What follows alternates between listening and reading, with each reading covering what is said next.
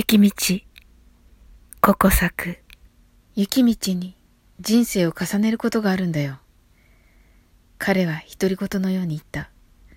東京で暮らしている私にはピンとこない。いつもならそんな彼の言葉を茶化す私が、そうなのね、と真面目に答えたのは彼のその声がとても辛そうだったから。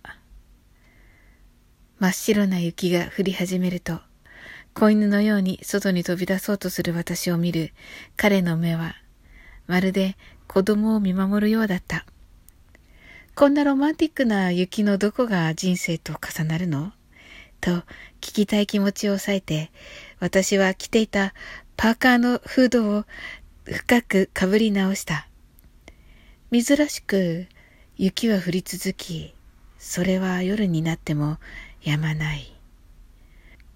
お揃いのマグカップにホットミルクを入れて、私は両手でそのカップを持ちながら、明日の朝は真っ白かな、とウキウキした声を出した。いつもなら一緒にふざけた話で盛り上がる彼が、今日はやけに静かだ。沈黙が続いた。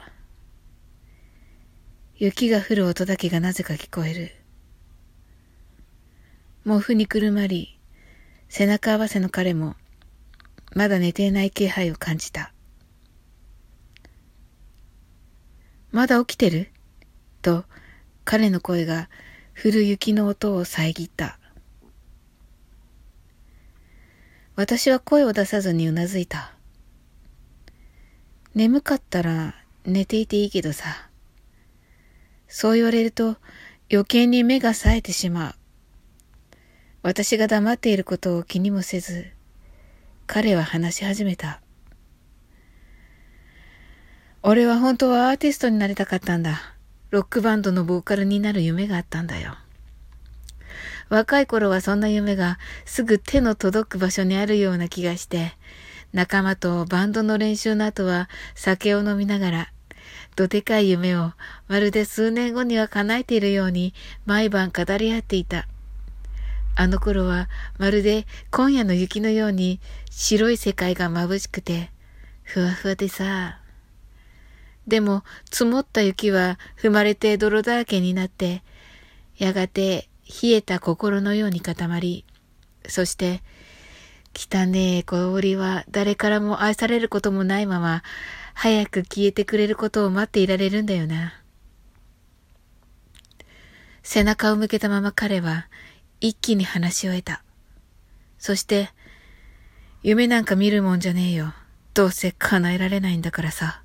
と、吐き捨てるように付け加えた。私は何も答えられなかった。深夜の2時を過ぎても、雪は降り続いている。何度も寝返りを打つ彼に私は言った。夢ってさ、叶えないとダメなの？少し緊張するような彼の背中に私は話し続けた。夢ってさ、追いかけてる時が幸せなんじゃない？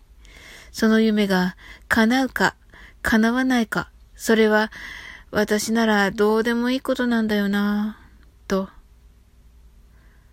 しばらくすると彼の寝息が聞こえてきた。私は降る雪の音に耳を傾けながら寝落ちしていた。次の朝、珍しく彼は押し入れからギターを取り出してチューニングをしていた。その音で目を覚ました私は、うるさいよ。そうだ、雪は積もってるかな。と、大声を出して外に飛び出した。真っ白な雪に私の涙は穴を開けた。止めどなく流れる涙は、知らぬ間にハートの形になっていた。